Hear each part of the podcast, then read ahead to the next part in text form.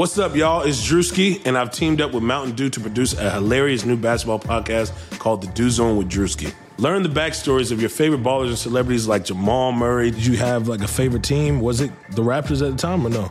Was the Raptors even started around that time? Come on, bro. I ain't that old, fam. you talking like I'm 50. Taylor Rooks, A'ja Wilson, and many more. You won't want to miss this. Listen to The Dew Zone with Drewski on Apple Podcasts, Spotify, and wherever you listen to podcasts.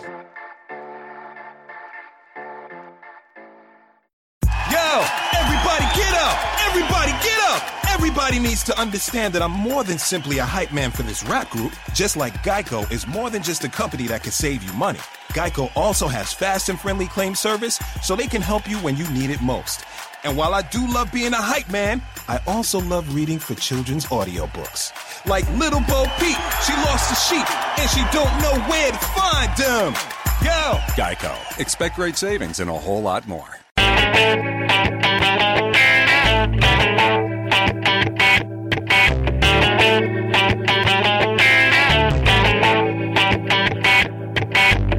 What's up, guys? Red Nation News Podcast. My name is Salman Ali at Red Nation Hoops on Twitter, and we're gonna do a solo edition of the podcast today. We couldn't get anyone else on, so I figured I promised I'd get a podcast out every week, and I apologize for not getting one out last week. We actually had recorded that podcast on Sunday evening, and when I put the audio in the editor, it just completely disappeared, and I could not find the audio anymore. So I apologize for that. It is really frustrating because we recorded like a good 40 minute podcast and I didn't want to waste anybody else's time by bringing them back on again. So I figured let's just wait till this week and we'll start. And we have a couple real games that actually matter to break down today, and I'm really excited to talk about it. So the first game of the week is obviously against the Los Angeles Lakers, and James Harden looked amazing to start the game off, like a mini version of Steve Nash. Nine assists in the first quarter, which was just amazing.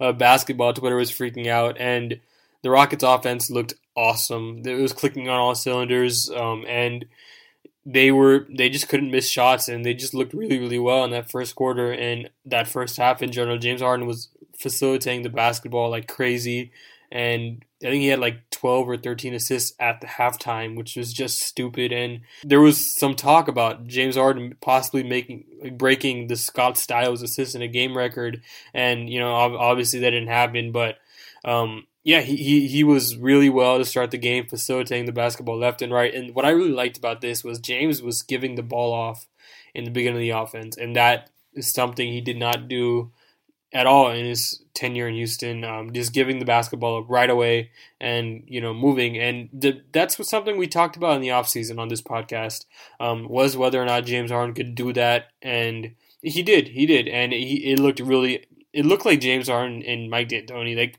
it feels like they're it's a match made in heaven. And you know, we we debated the, the D'Antoni hire when it happened, and you know, I, I, asked this during the game. Like, is is it possible that D'Antoni and Harden were just meant for each other? Like, this, maybe this was the right hire all along. If we were gonna unlock this this part of James Harden's game, this amazing facilitating part of James Harden's game, um, and just highlighting it and making James the point guard right away. Like, was that the right hire from the start? Um, I'm not ready to go there yet. Like, I still think the Rockets should have went after a disciplinarian, but maybe I was wrong. You know, I'm willing to entertain it now because he looks really good in this offense, and D'Antoni knows exactly what to do with him. And um, this just feels like a role he was made for. Like these guys are just meant to play with each other. D'Antoni and Harden. This is just it feels right, and um, this game reflected that, uh, especially the first half, particularly. Uh, some notes: the first wing to check in was KJ McDaniels, and you know that that was surprising to me because he checked in over Corey Brewer, and to me that was a improvement. It was subtle, but it was very, very significant in terms of having the best wing, uh, the wing that's impressed the most in the preseason, come off your bench in the preseason. And, you know, KJ did not finish the game with more minutes than Corey Brewer. Um, D'Antoni leaned on Brewer a little bit more than, than KJ, but it, it was progress that, you know, he was trusted to come off the bench right away. Um, and yeah, it, it, it's it's just something of note. Um, and yeah, James Harden was just ridiculous in this game. You know, I was in the middle of the game and I was just like laughing at how good he looked in this offense. Some other notable things: Tyler Ennis did not look good in this game. Tyler Ennis, I remember there was a possession where he, there was he, was dribbling baseline, and if you ever played basketball before, if you ever like played organized basketball, you're you're taught, especially if you're a point guard, you should know this. Do not dribble into a baseline. That's just it's just so stupid. He uh, so Tyler Ennis, backup point guard for the Rockets, dribbled into the baseline. He got trapped, and he made he made the pass. He turned the ball over, and um, yeah, this is this is the guy the Rockets trusted over Pablo Prigioni. Pablo Prigioni was cut so the Rockets could keep Tyler Ennis, and you know, at the time of this game, like I, and even still today, like there is legitimate questions as as to whether that was the right decision. Like I preferred the steady hand that Pablo Prigioni gave you. Pablo Prigioni gave you steady minutes off the bench. He was a guy who could dribble, not turn over, uh, semi run the offense, but he, somebody who could just dribble and, and, bring the ball up and something. And that's uh, you know just a steady someone you could trust. You know, and that sounds very old school, very old timey. Saying that it sounds very weird uh, because normally I, I, I'm I'm all in on the upside guy, but you know, Tyler Ennis just did not did not look very good in the preseason, and to earn a spot over Paulo Prigioni was very bizarre to me. But yeah, um, he was not very good in this game, and I'm not gonna I'm not gonna mask that at all. And yeah, something else notable from the game: Trevor Ariza. I saw him dive for a loose ball during the middle of the game, and that was that stuck out to me like significantly because that showed to me that he actually gives a damn this year. Like he gives a damn about this basketball team this year, and that that's something that you couldn't say last year. He checked out very early in the season, and he stopped caring. He stopped playing defense. He stopped going after those loose balls. He, st- he stopped trying to get those steals, and he he dove for a, um, a steal this game. And you know it, it's very minor, but these are the little things you know you start to notice when you're evaluating the character of this team and whether these guys actually give a damn. Because you know last year this team did not give a damn, and um, you know and and stuff like that was very encouraging to see. Um, and I'm I'm checking right now, and James Harden had 14 assists at the half, and that was tied for John Lucas's record. Um, absolutely insane. Uh, John Lucas uh, obviously set the franchise record for the Rockets, and yeah, and you know, this MVP race, it's going to be very, very interesting this year. Um, my pick is still Kawhi, but I'm very, very interested. If you noticed, as soon as the season started, all these superstars just completely went off. Anthony Davis, Russell Westbrook, Kawhi Leonard, LeBron James, Damian Lillard, James Harden, all these guys completely went off to start the regular season. And it's going to be interesting, this MVP race. I'm, I'm going to venture that's going to go to the to the most winning candidate. And right as of this moment, it, it seems like that's going to be Kawhi Leonard and the Spurs, and and or LeBron James and the, the Cavaliers, obviously. But uh, like, I, I'm leaning towards Kawhi. I think he's going to make that next leap. But still, I think Harden has a chance this year for it. There's still a lot of talk about him possibly leading the league in assists and points this year, which is I, I think is ridiculous. Like a lot of the national media is, is saying this, and I, I just don't think it's going to happen. I think James Harden's not going to score as many points as he did last year uh, per, in terms of a per game basis. Um, you know, I, I, was talking about this with Paul in an earlier podcast. Uh, Paul, aka at Rocket Intellect on Twitter, um, and we were and we were de- debating on what kind of stat line we could see from Harden. And I'm kind of backing off the 30 points per game thing because I think I think Harden's probably going to focus his attention more on getting assists this year. And I don't think James Harden's going to play as many minutes this year because I think uh, having Eric Gordon is going to reduce the load on on how much playmaking he's going to have to do this year. But yeah, it's going to be interesting. The MVP race is going to be as interesting as it's ever been this year. And yeah, some other things from this game. Nene played a lot. Uh, he played 23 minutes this game, or 22 minutes this game, and he was a minus 10. He did not look good this game. And D'Antoni trusted him in crunch time minutes over Clint Capela, and that really, really bothered me because I think I think Clint Capela has earned that crunch time spot over Nene, and I think he played better in this game. Uh, Clint Capela was a plus 12, Nene was a minus 10, and yeah, and I, I think the focus should be to play Nene as much as not Nene to play as Clint Capela as much as possible with James Harden because I think this it maximizes both their their strengths uh, to play in the pick and roll together. And I think um, just Clint Capela is just a lot better when he plays with Harden when he's on the floor with him, and I think Nene could destroy second units, and I think that should be really his goal this year. But yeah, a lot of exciting stuff from KJ, a lot of a lot of exciting stuff from Harden, and The Rockets were just very bad defensively in this game, especially in transition. In transition, they were terrible.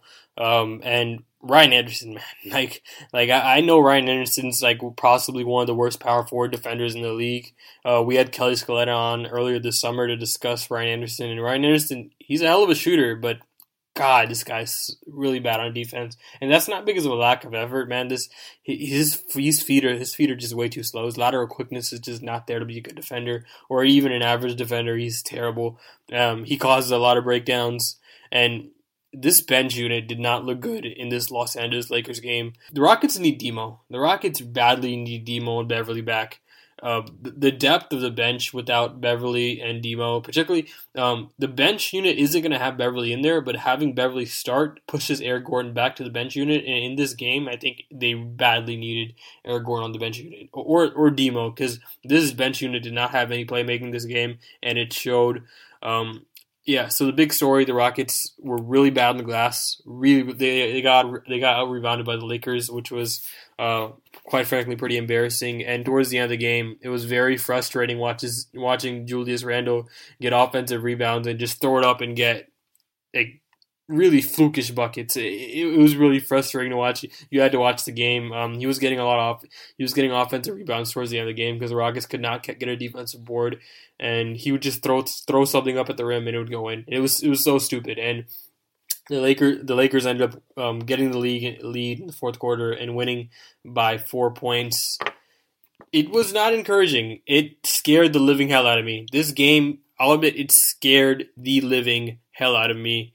And big takeaways from this game: the Rockets badly need some bench depth, and that starts with getting Patrick Beverley back on the floor and inserting him to the starting lineup so Eric Gordon can move to the bench unit because putting Eric Gordon on that bench unit is going to dramatically increase his production, and staggering Harden and Gordon is going to be really, really beneficial to the Rockets long term offensively. And I think having Demo possibly come back is gonna is gonna benefit them. Although I'm not I'm not looking I'm not too optimistic on, on both sides getting a deal done. Uh, I'm not trusting on Demo's agent. It seems like he values Demo more than um, most NBA teams because nobody's offered him a contract. Um, and also another takeaway from this game: the Rockets badly need to improve on the defensive glass. Also, another takeaway: Mike D'Antoni has some weird fetish with Nene, and I don't know what it is, but he seems to play Nene in crunch time a lot more than Clint Capela, and I just don't think that's right. I think Clint Capela needs to be out there in crunch time with James Harden as much as possible because both players benefit from being on the court together because they're such good pick and roll partners. Um, and yeah, it, it's it's weird. I don't know what what what it is with Nene, but I guess he's a veteran and uh, you know coaches tend, tend to trust their veterans more than their young guys. But yeah, and there seems to be uh, some talk about Clint Capela's conditioning, and that's why um, they're limiting his minutes to around 25 minutes per game. So yeah, it, that's something to look out for. And something that got tweeted at me very, very frequently this weekend, like around four or five times, um, is Nene the new Corey Brewer? God, I hope not. God, I hope not. Um, thankfully, Nene is much, much better than Corey Brewer. But in terms of overplaying Nene, I hope that's not the case this year. We still have a long season left, so we'll see how this works out. I think Clint Capela is slowly earning the trust of Mike D'Antoni because Nene's minutes are being dropped a little bit, and it seems like Mike D'Antoni is doing the right thing with Clint Capela. But we'll see. We'll see how this goes coming in, in the coming but this game scared the living hell out of me. This loss to the Lakers because particularly how bad the Rockets were defensively, um, they were just awful in transition, and in the half court they weren't great either. They could not stop D'Angelo Russell and Jordan Clarkson. They, you know, the those two guards just feasted on the Rockets, and um, that starts with James Harden and, and Eric Gordon, and that's something they, they needed to step up on and I think they did in the in the, in the next game. But yeah, it, it, was very much a concern, especially the, the defensive glass, because if the Rock if you can't get defensive boards, man, you're not going to win games in the NBA, no matter how damn good your offense is, because you need defensive boards to get to stop possessions. And if the other team is just getting nonstop offensive rebounds and just scoring on you, you're not going to be able to be you're not going to be able to outscore them. You're not going to be able to outscore them and win games. Also, I was kind of concerned as to how the Rockets would bounce back from this game because last year's Rockets team, as soon as they faced adversity, they'd crawl up into a ball and go on a losing streak. And that's something I tweeted out on Twitter, and um, a lot of you agreed with that. Last year's Rockets team just did not have a spine, and um, they, you know, at the first sign of adversity, they, you know, crumble up into a little ball. And I was worried that might happen next game, and I, I really I know it sounds like an overstatement being the second game of the year, but I th- I consider that game in, in Dallas to be a must win because to me it was a it was a gut check time. It was a gut check time for Houston to see whether or not this team was different from last year as far as uh, character wise, uh, persona wise. You know, do these guys actually have a spine this year? You know, does this team does this team actually have some backbone? Can this team take a loss and not just completely crumble and you know and, and keep the train going? And it seems like that's the case. That, that, that they're fine. They're fine. And I, I might have overreacted, which I'll be the first to admit I, I was wrong. And I'm happy I was wrong. I'm happy that this team seems to bounce back from adversity much better than last year's team. Uh, that's a testament to the coaching staff. That's a testament to the players taking a step up this year. So yeah, game two against the Mavericks in Dallas. Uh, first couple get plays of the game. Uh, Andrew Bogut tried to take advantage of a young, of a much younger, thinner Clint Capela, and it did not work. Uh, one of the possessions was actually an air ball. Um, and yeah, Capela has a thin frame, but he can guard bulky post post defenders this year, which was something I was concerned about last year. Uh, which I don't think he he was able to maintain guys like that last year. And um, I think the weight and strength he's put on uh, is helping him defend guys like that. And yeah, it, it's encouraging. It's encouraging. Also, something that concerned me in this game, uh, the first couple possessions, the first couple offensive possessions were used for Trevor Ariza fadeaway post ups, and that's something Trevor Ariza should just not be doing at all. Like, I don't even need to elaborate on it. Just stop. Just stop. Don't do it. That's very inefficient. Not only for you, but for most NBA players. Stop doing it. And in a Mike D'Antoni offense, I was very surprised to see that. Um, and you know, I'm hoping this is not a thing because I saw it in the Lakers game once, and I saw it in this game twice. I'm hoping it's not a thing, but yeah, it, it may have been that the Lakers were switching and Trevor Ariza was trying to take advantage of a of a you know a smaller guard, but still, just stop. Don't do that. Stop. Don't do that. Don't don't. Let's not see that again. Rockets Twitter does not want to see it. I don't want to see it. It's not a good basketball play. Don't do that. Um, some other things from this game. The offense did not look as good in this game as it had in that Lakers game to start the game. Uh, James Harden was not facilitating the same way he had in that Lakers game. Um, and you can you can't do that every game. Obviously, Harden can't get like 17 assists a game every night. But um, yeah, he, he he did play well. Uh, he started off the game very slow, um, and the offense accordingly was very slow. Corey Brewer was missed a couple bad layups, and it was very frustrating. I wanted to break my TV. Um, and Tyler Ennis, surprisingly enough, he had a good game. He he had a good game. He did not do anything stupid. Uh, he did not turn the ball over. He um, he, he did a, a, good deal of facilitating for a backup point guard, and he, he played well. I'm gonna I'm gonna give you your credit, Tyler Ennis. I'm gonna give you your credit. You, you impress you you know you played like crap in that first game, and I'm gonna call you out on it. But this game you played well, and you deserve to get your credit for it. Uh, job well done. Job well done. And again, I would love more than anything to be wrong about Tyler Ennis. I want him to prove me wrong. Prove me wrong, Tyler Ennis, that you're actually you have the capability to be, to be a good backup point guard in this league. And yeah, I, I'm, I think I think it's possible. I think it's possible. Also, in the second half of this game, Harden went absolutely berserk. Um, he like to start the game, he was obviously not shooting the ball particularly well, but in the second half, he went just crazy, especially from the three point line. He hit like three three pointers in a, in a row um, in the third quarter. Uh, he had he has some nice floaters, and that surprised me. I, does James Harden have a floater this year? If he does, I'm excited um, because James Harden was not very good at floaters last year. But if he has, if he added that to his game, I'm in. I'm in. I want to see James Harden expand his offensive repertoire as good as it, as it is right now. And he, he just went into complete screw it mode. He just went into complete screw it. I'm taking over the offense, and that's just the most fun James Harden to watch. Um, yeah, he went bonkers And Trevor Ariza, Trevor Ariza was really, really good in this game. Uh, 27 points, 8 of 12 from the field, 5 of 7 from the three point line, 4 rebounds, plus 7 in terms of plus minus. He was really, really good. Give him his credit. And on defense, he was really spectacular. He was dabbing for loose balls again. And I think Trevor Ariza gives a damn this year. And Matt Moore wrote about it uh, in a Rockets piece today. I think Trevor Ariza is reinvigorated, and that's what Matt Moore was writing in this column, and I, and I agree with him. I think I think under Mike D'Antoni, it seems like he's having a rebirth because last year he was absolutely terrible, and this year he's he's trying hard on defense. He's trying um, he's shooting better on offense, and let's hope this lasts. Let's hope this lasts. Obviously, the shooting is unsustainable, but the defense certainly can be, and the hustle can be. And also, James Harden was good defensively in this game. He was hustling. Uh, he did miss a couple of closeouts and he did have a couple of slip ups, but for the most part, he was hustling on defense. And I was happy to see that. The offense, and also the offense was not going to crap when Harden was on the bench. And that's a big, big takeaway for me. If the offense can stay good when James Harden sits, that's just a huge positive, and I'm glad.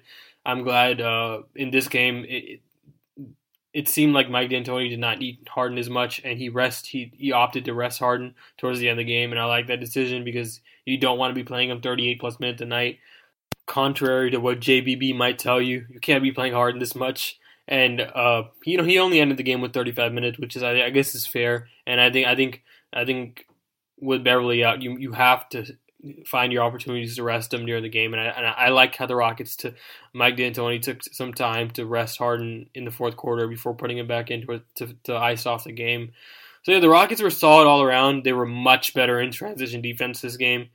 Um, Nene was much better. KJ was really really good, um, and just defensively they were fine. They were they were, they were much better than they were in Dallas in Los Angeles. They weren't world beaters. Like they certainly weren't performing at a high level defensively, but they were performing well enough to win this game. Uh, offensively, they were they were good, and I, and I, I think uh, that first game scared me to a fault. Like I, I think I overreacted that first game because they did make a lot of key mistakes. Um, I'm just so as not to excuse that first game that you can't excuse that how bad losing to the, the Los Angeles Lakers, one of the first teams in the NBA. But hey, so yeah, the Rockets were solid all around. I, I, think I probably overreacted from that first game, but it scared me. You, you, anybody in that position, you have to admit after watching last year's Rockets team, that that first game smelled of last year's Rockets team, and it scared the living hell out of me. And I'm glad uh, they they were able to put it together defensively this game.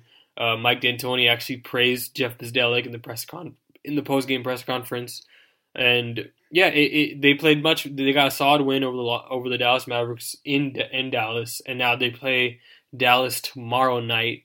Uh, when you're listening to this, it'll be tonight in Houston, uh, and hopefully they'll be able to get another win here. Although I, I Rick Carlisle is very good at in-game adjustments, and they'll have a, a, a night to look at film, so it's going to be an entertaining game. I think I think it'll be a lot closer than what people anticipate. So yeah, good good win over the Dallas Mavericks and the Rockets are now one and one to start the season. So the second half of this podcast is going to be devoted to the James Harden trade, and we are two days removed at the time of this recording from the James Harden trade taking place. The James Harden trade happened October twenty seventh, two thousand twelve, and um, very famous trade, probably one of the biggest trades in NBA history, not only franchise history for the Rockets, but NBA history. We're going to be talking about the James Harden trade for years and years and years for a multitude of reasons. We're going to be talking about it from the Rockets angle. We're going to be talking about it from the Oklahoma City thing, Thunder angle and how that impacted the franchise. And we're, we're, we're going to be talking about this forever. there's, there's going to be books, there's going to be documentaries, there's going to be 30 for 30s on this trade. This trade was absolutely monumental uh, for both sides, and it was just insane. So this offseason is going to be known forever as the summer James Harden was traded to the Rockets, right? And that's going to be what it's going to be known for when we look back at this summer in 20, 30, 40 years, right? That that's going to be what the summer is known for. I'm going to recognize the summer of 2012 as a summer Daryl Morey lost his mind. And I'm going to have to censor this podcast, but it was just so fascinating to watch Daryl Morey operate with his back against the wall this summer because let's make this clear. Daryl Morey was absolutely on the chopping block this summer. Um, his job was very much on the line. The local radio was absolutely killing him. There were there was whispers of you know ownership being unhappy of you know the direction of the franchise just being on this constant treadmill. Um, and yeah, Leslie Alexander was a competitive guy. I mean, he still is a competitive guy, and he wanted this team to acquire a superstar, and he wanted this this team to also consequently not tank. And that made it very difficult for Daryl to do his job. Um, and his hand his hands were kind of tied behind his back, but he managed to do it by over the years doing these these minor trades. Like like looking back at it, like it's just it, it's it's very interesting. Looking at the like as I, as I said, there's to be books written on the James Harden trade from the Daryl Morey angle as well because you know James Daryl Morey used to do these 95 cents for dollar trades like all the time. He used to just trade these. You know, I'm going to give you three quarters, you give me a dollar back all like he used to do these trades all the time every summer and nobody really blinked an eye um, and what was really happening here was you know he was flipping and flipping and flipping and getting better assets and better assets and better assets and it, at the time it, it, you know watching it at a micro level it's very hard to recognize this as what he was doing but when you look back at it that's absolutely what he was doing he was just flipping picks flipping players uh, getting better picks better players over and over and over again until he found the right combination of players to land him a superstar. And again, nobody in the fan base like, like it became pretty known that the Rockets had a, a huge pile of assets by the fan base and the national media at a certain point at this during this summer. That that's when it became evidently known. But the summers prior, nobody knew what the hell Daryl was doing. You know, and he got scrutinized like crazy by the radio. Uh, you know, and I remember at this time I still listened to sports radio, and you know, particularly six ten and seven ninety here in Houston, and those guys were absolutely killing him. Uh, spe- specifically six ten. Those guys were. Um, I think this is when when Josh Innes was still on the radio in Houston. Um, I'm not particularly sure. I, th- I think it was Josh Innes, and there was actually one interview. It might have been with Josh Innes, where Daryl Morey and Josh got into a, a huge argument over. You know, Josh was like, you're not doing anything with, anything with this with this freaking franchise, right? You're you're not doing anything. You, like we're going into this year with Jeremy Lin as our best player, um, and basically we're not winning a championship this year. You need to stop acting like you're increasing our odds to win a championship because Daryl always used to have this line like we do everything in our power to increase our chances of winning a championship. You know that's his signature line, and I, I am sure that's what he's trying to do. But it, you know, as a from a fan base perspective and and from and the local radio guys, um, it's it's frustrating to hear that over again. It's frustrating, especially when you're not getting results. And I'll be honest, at this time, I, I wanted Daryl to get fired. I wanted I, I did not trust Amori. I, I I didn't think he was you know a very good general manager at this time.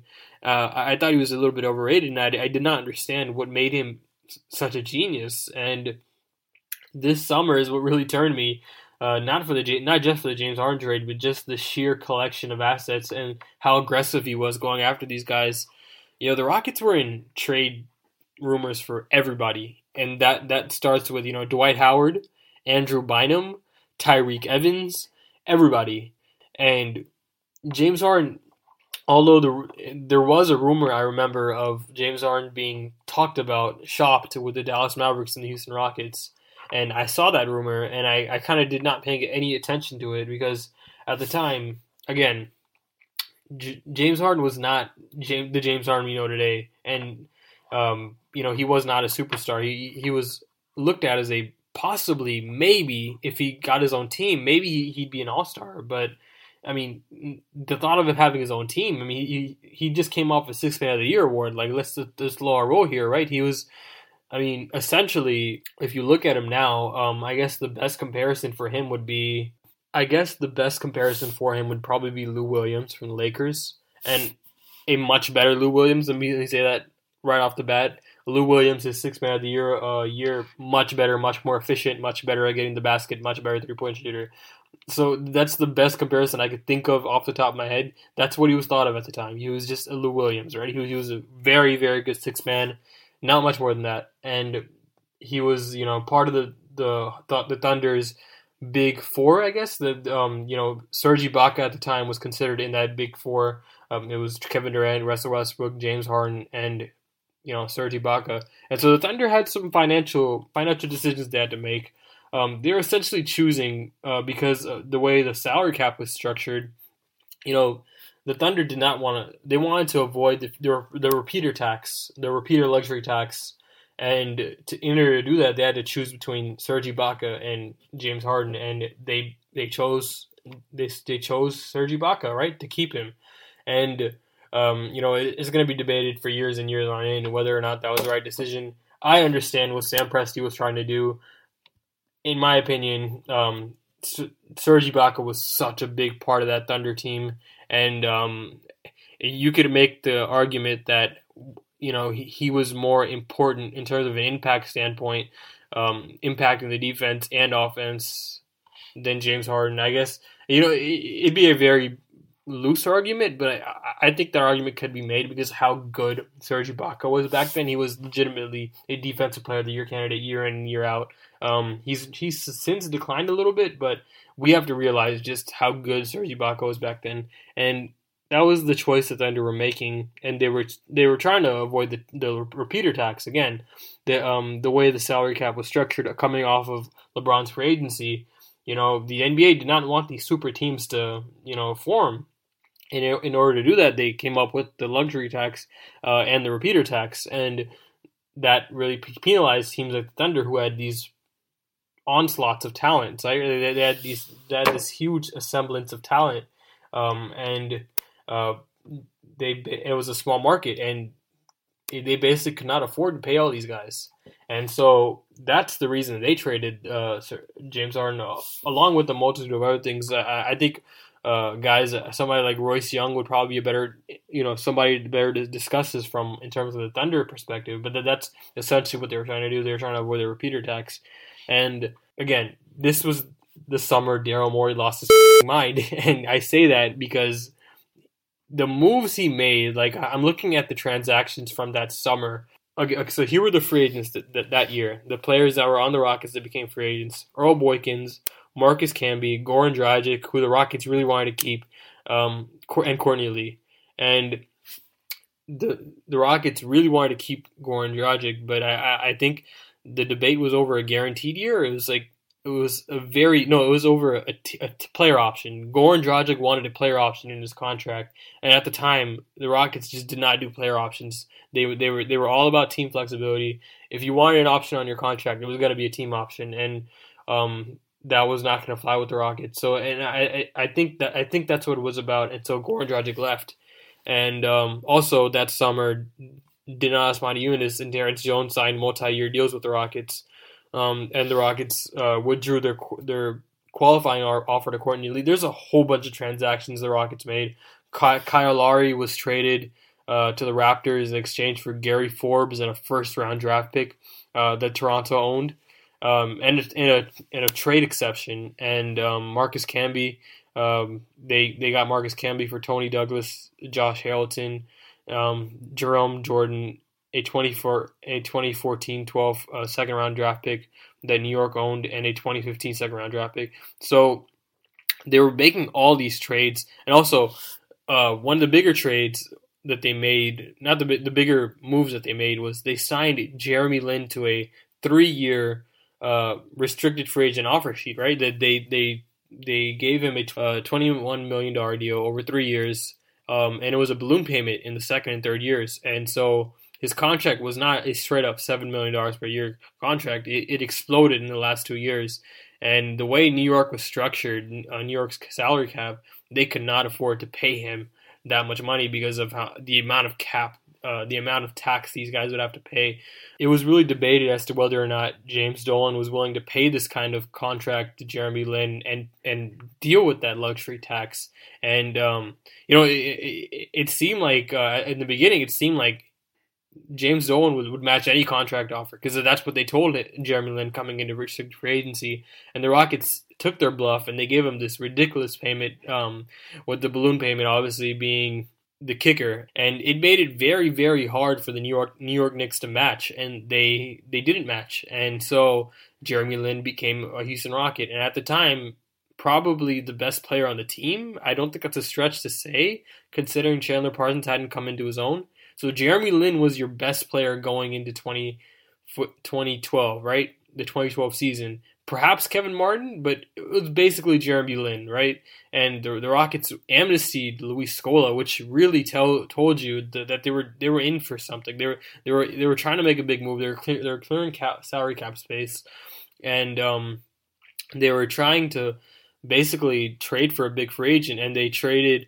Uh, they made some other big trades that summer they traded Courtney Lee for a few draft picks. I can't exactly remember what draft picks they were, but I believe there was it was a second round draft pick or a late first round draft pick, and that and that was essentially what the Rockets had. The Rockets had uh, three first round draft picks, right? So they went ahead and, and drafted Royce White, Jeremy Lamb, and Terrence Jones, and Jeremy Lamb just balled out in the summer league, and same with Royce White, and um, you know, these guys really, really increased their trade value in summer league, and like Jeremy Lamb was looked at like like I'm not kidding in in on the Rockets forums and stuff. Uh, you know, if you look on Clutch fans forums from 2012, like people were comparing like it was very stupid like I, I wasn't ready to make these comparisons but people were comparing him to like the second coming of tracy mcgrady right? The next great shooting guard that the rockets are going to have and build around. Like jeremy lamb was looked at as like a really really like he was like a stud right? Like everybody loved jeremy lamb and it was assumed that any trade the Rockets made for a superstar this summer, it, w- it would revolve around Jeremy Lamb and uh, probably Kevin Martin, right? That that was going to be um, the package you were going to give up um, for a superstar. And so the Rockets got into um, the Rockets had these three these three um, free agents. They had I mean these three draft picks. They had Royce White, they had they had Jeremy Lamb, and they had um, Terrence Jones, and they impressed in the summer league, and that was basically a showcase for their trade assets, right? And teams around the league started to take notice, and the Rockets started to become major players in the Dwight Howard sweepstakes. And this was a big story in the summer of 2012. Dwight Howard was one at the time still considered one of the best five players in the NBA, and um, to to make to make a move for him was a big time big time move. Um, he was the best center in the NBA by a long shot. Um, he was out. He was out that year with. I think. I think he was out with the back, and um, and so yeah, it was really awkward that summer with Dwight. Uh, he had the interview with Stan Van Gundy. Uh, everybody remembers that at Saint, you know, Stan Van Gundy has the Diet Coke in his hands, and uh, Dwight Howard. Uh, I mean, uh, he's asked about Dwight Howard demanding he be fired, and um, he, he, he flat out admits, yeah, he, he wants to be fired. And Dwight Howard walks in, and it becomes a really awkward situation. Everybody remembers how that video kind of went viral at that time, and yeah, Dwight Howard wanted out of Orlando, and it was very apparent that he wanted to either go to Brooklyn, Los Angeles, or Atlanta. Those were the three places he wanted to go to. No ifs, ands, or buts. And teams outside of that list were not going to get a, a, very good shot at make at getting a deal done because Dwight was basically throwing his weight around, and the Rockets were still aggressive after after Dwight.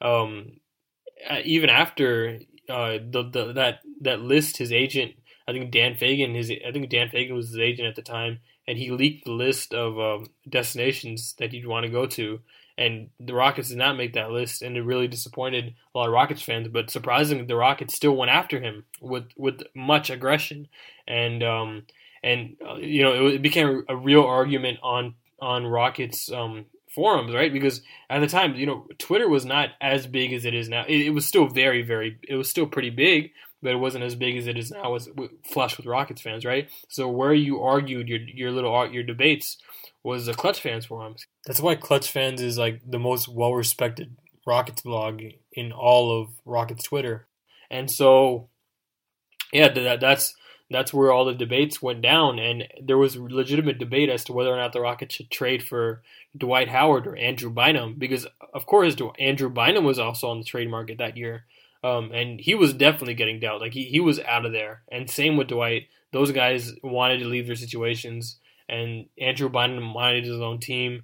Dwight wanted a better situation, and um, yeah, those guys were throwing their weight around like crazy, and you know the big discussion on Rockets forums were like, you know, what should we go after, right? And Dwight was clearly the better player, but he did not want to come here. And with him becoming a free agent the following year, it was like whether or not you were able to keep him, right? Like if you traded for him, would you be able to keep him? And that was a big question as far as um, on the on the on the forums, right? Like that was the big t- topic, and and everybody, I think the vast majority of Rockets fans preferred Andrew Bynum for the for that reason because by all indications he he would probably resign with the Rockets if they had if they had traded for him, and I think Dwight Howard went out and flat out like leaked that he would not resign with the Rockets if they had traded for him, and so e- even with all that going going on, they still were active in the Dwight Howard sweepstakes, and eventually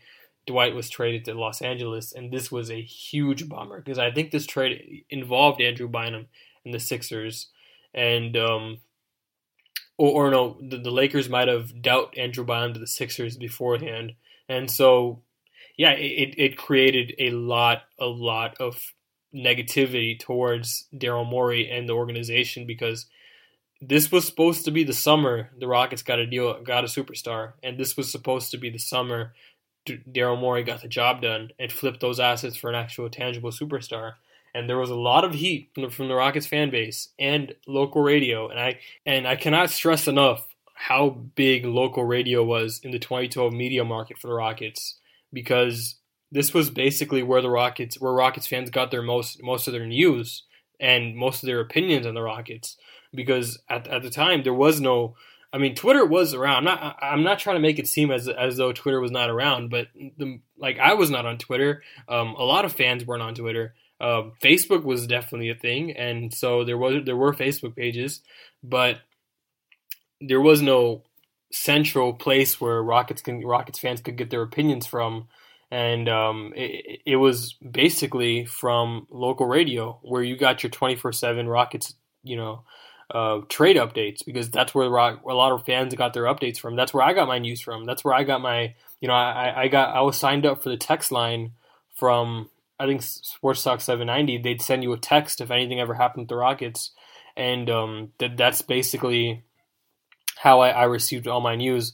I, would get a text about, oh, uh, Dwight Howard's agent leaks uh, X, Y, and Z are his preferred destinations. I, would get a text um, about the Rockets being interested in, in, Andrew Bynum. I'd get a text about them being interested in Tyreke Evans.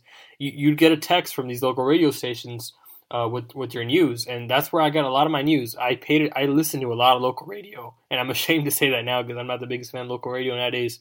But um, yeah, I listened to a lot of local radio, a lot of local sports radio back then, and I listened to a lot of um, 610, and those guys were killing Daryl Morey for not getting a deal done with Andrew Bynum and Dwight Howard, and it was it was basically you know those guys were basically running Morey out of town, and this was basic. It was basically assumed after this summer Morey was out of there. Like he was, there was no way in hell Morey was going to retain his job after the summer of 2012 um, like in the summer of 2013, it was basically it was it was like a foregone conclusion that Morey was going to be fired. I'm not I'm not exaggerating this, man. You can you can look back um, at that time. You can look back at articles on on the, the amount of heat he had. You can look back uh, at the forums. His he was his rope was done. Like he, he had reached the end of his rope. And um and at the time I was not a big fan of Daryl Morey. Again, I, I, I did not buy into this analytics model. I did not buy into um uh, the way he constructed teams, and he came from that Danny Ainge of school of um, flipping assets for superstars, right? Like flipping, flipping, flipping, and then getting good enough assets to trade for superstars. And so that's basically where he got the influence. Uh, that's basically where he got the idea of trading Harden, right? Trading for a superstar and eventually turning that superstar into, into James Harden. And so I'm, I'm going to go ahead and fast forward to when the trade actually happened. So so we're going into preseason and the season with the idea that your roster is going to be Jeremy Lin, Kevin Martin, Omer Asik, Chandler Parsons, who was not very who was not proven to be as good as he eventually ended up being at the time. Um, you know, like no, nobody had a strong opinion on Chandler Parsons at the time. Omer Asik, Jeremy Lin, and um, you know, Kevin Martin. Those were your biggest free agent signees. Kevin, uh, Jeremy Lin and Omer Asik. Those were your guys. That that's who that's who you got the deal done with this summer. And again, this was supposed to be the summer Jeremy, uh, that Daryl Morey got a superstar, and he walked out of there with Jeremy Lin and Omer Asik. So understandably, the fan base was absolutely pissed, and and there was a lot of talk about how this team is probably going to tank. Like the like this was like this was supposed to be like this the year Leslie Alexander and the organization finally tanks to get a first round draft pick.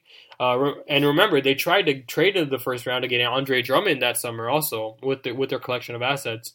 Again, they were so desperate for that superstar, and they believed Andre Drummond was going to be that superstar. They were all in on tanking. It, it seemed like they were going to tank this year, finally tank this year, or ride that train of mediocrity. So it's October 27th, preseason's over, and the roster is basically set in stone, right? You can make trades, but it seems like the Rockets are gonna are done. Like they're done making moves. They got Jeremy Lin, they got Omer Asik, and you know they have their young collection of talent in Jeremy Lamb, Royce White, and um, and Terrence Jones, and they're gonna roll roll the season. They're, they're gonna start the season off, um, and they're probably gonna do what they always do and probably finish, you know, thirty eight to forty wins try to make the playoffs, right? That that's essentially the Rockets' fate. Possibly tank. Like that was a theory that was thrown out a, a lot. Um, yeah, and it's basically there's there's not much optimism going into this season. It's basically the same old stuff we get every year, and the Rockets had not landed their superstar, right? And this is one of those moments in Rockets franchise history where you absolutely remember where you were when this happened, in NBA history too, because this is a major, major trade in NBA history.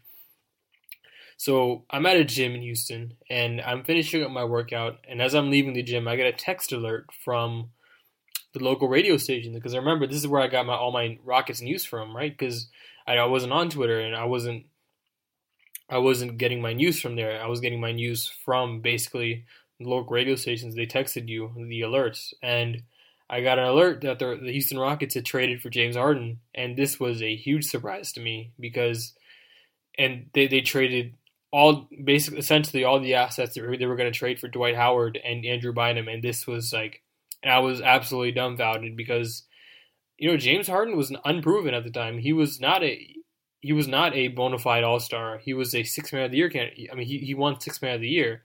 Granted, he was he a lot a lot of people viewed him as somebody who could potentially have his own team one day, um, but that was in nerdy basketball Twitter land, right? This is this is where I wasn't part of that. I wasn't a part of nerdy basketball Twitter at that time. I I, I, did not share that opinion. I, I was not on Twitter. I was not, you know, a part of that. And so they basically blew all their assets on James Harden, and this this sparked a lot of controversy because again they traded Jeremy Lamb. This is this is supposed to be their their their future star. Right? Like a lot of fans viewed him as the next best shooting guard, uh, like for the Rockets, right? Uh, whether he'd live up to it or not, he's um, that's basically what Jeremy Lin was viewed at. He was their best asset.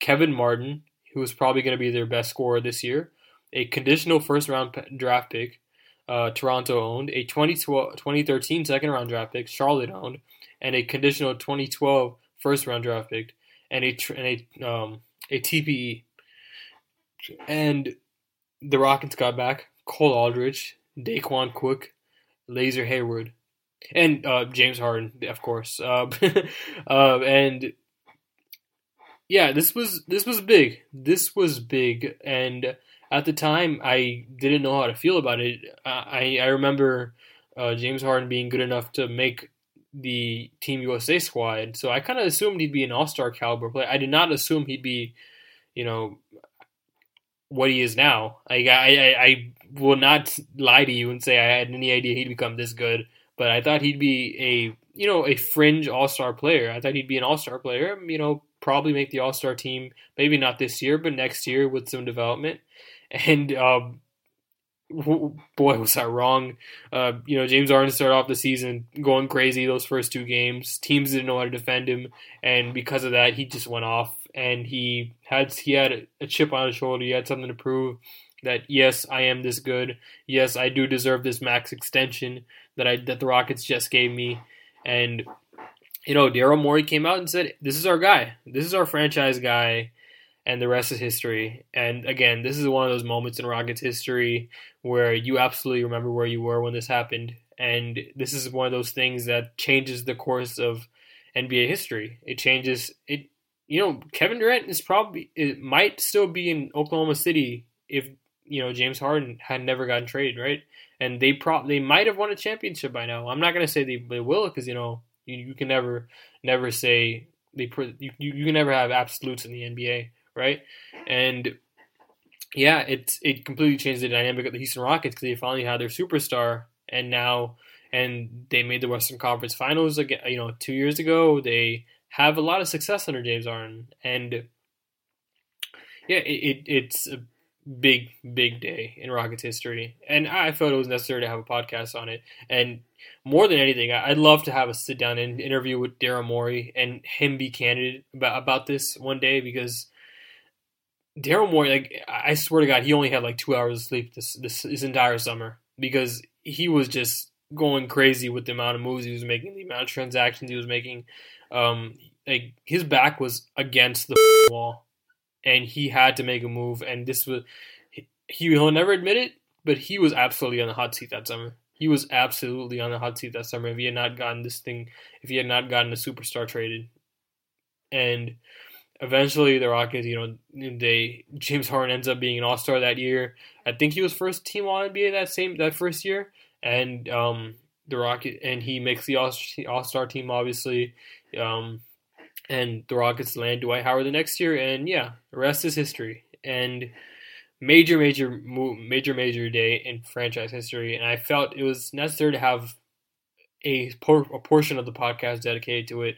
Um, it looks like it's going to be probably a good chunk, probably the majority of the podcast, but the first half is going to be dedicated to the to the game breakdowns for this week. And yeah, subscribe to the podcast on iTunes, Google Play, and SoundCloud. Give us a good rating on iTunes. Give us a good rating on iTunes if you enjoyed the podcast. Uh, give us five stars. If you didn't enjoy the podcast, um, give us five stars anyways, because that's just the right thing to do. All right, guys. Good night.